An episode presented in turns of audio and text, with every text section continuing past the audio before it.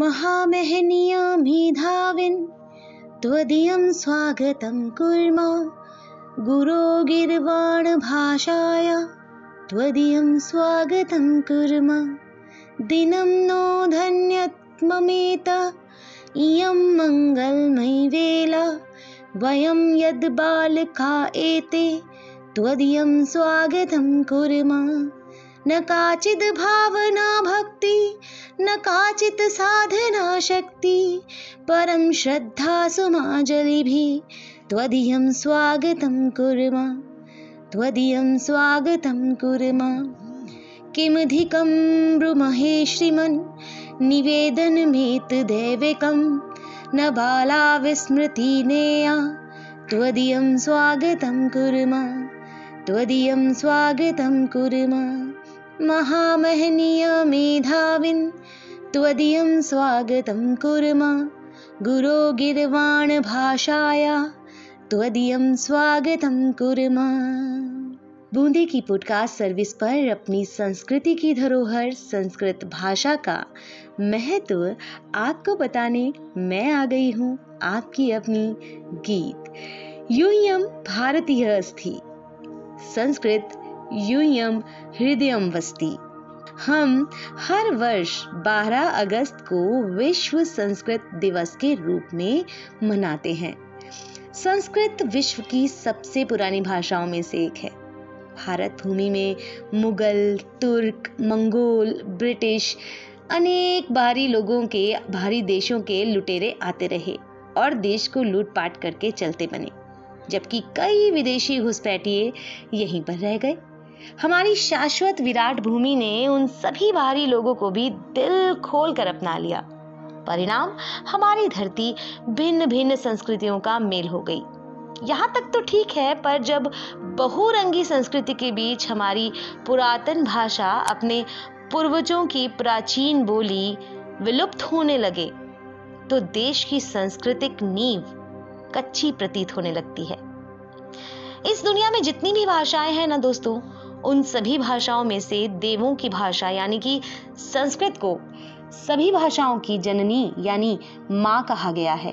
यानी दुनिया की अधिकतर भाषाओं का जन्म संस्कृत से ही तो हुआ है।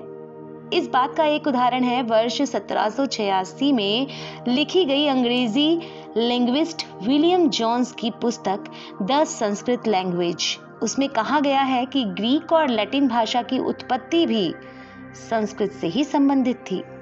दोस्तों, संस्कृत एक वैज्ञानिक भाषा है और इस भाषा को कंप्यूटर के लिए सबसे अनुकूल भाषा माना जाता है। शायद इसलिए इस भाषा को ऋषि मुनियों ने मंत्रों की रचना के लिए चुना होगा, क्योंकि संस्कृत के शब्दों का उच्चारण मस्तिष्क में एक प्रकार का वाइब्रेशन या फिर कहीं स्पंदन उत्पन्न करता है।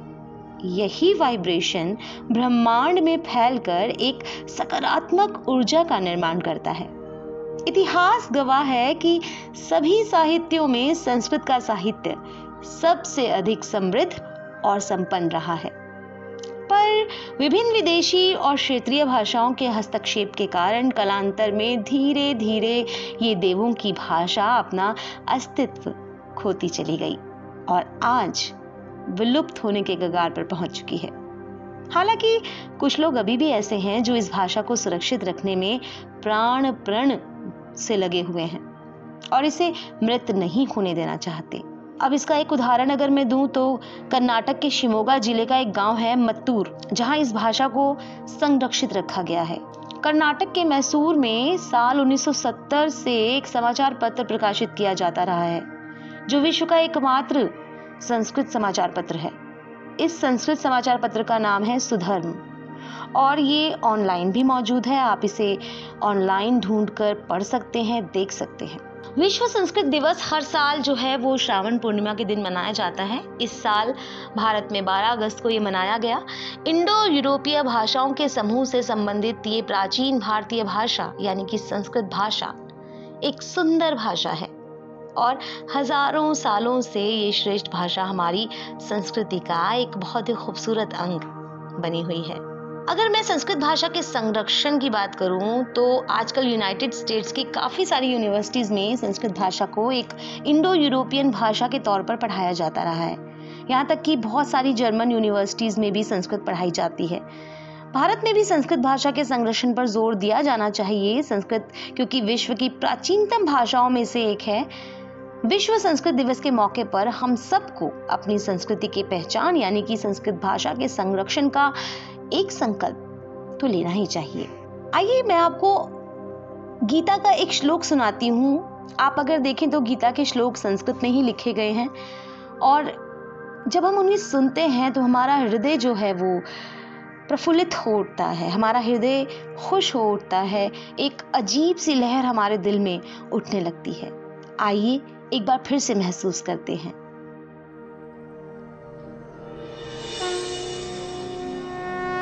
कर्मण्येवाधिकारस्ते मा फलेषु कदाचन। मा कर्मफलहेतुर्भुः मा ते सङ्गोत्स्वकर्मण्येवाधिकारस्ते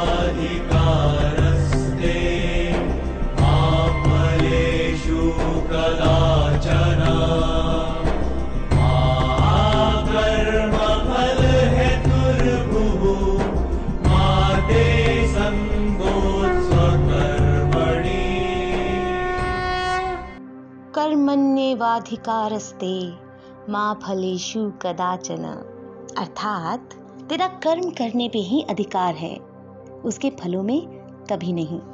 इसलिए तू कर्मों के फल का हेतु मत बन, तथा कर्म ना करने में ही तेरी आसक्ति ना होवे। यहाँ निष्काम कर्म के बंधन में एक स्वाभाविक प्रश्न मन में उठता है कि कोई भी मूर्ख व्यक्ति भी किसी प्रयोजन के बिना कार्य में प्रवृत्त नहीं होते। तो दोस्तों, यूँ ही संस्कृत को अपने दिलों में बसाते रहना है हमें और इस भाषा को कभी भी अपने देश से, अपने दिल से लुप्त नहीं होने देना है। अपने जीवन से कभी दूर नहीं जाने देना है।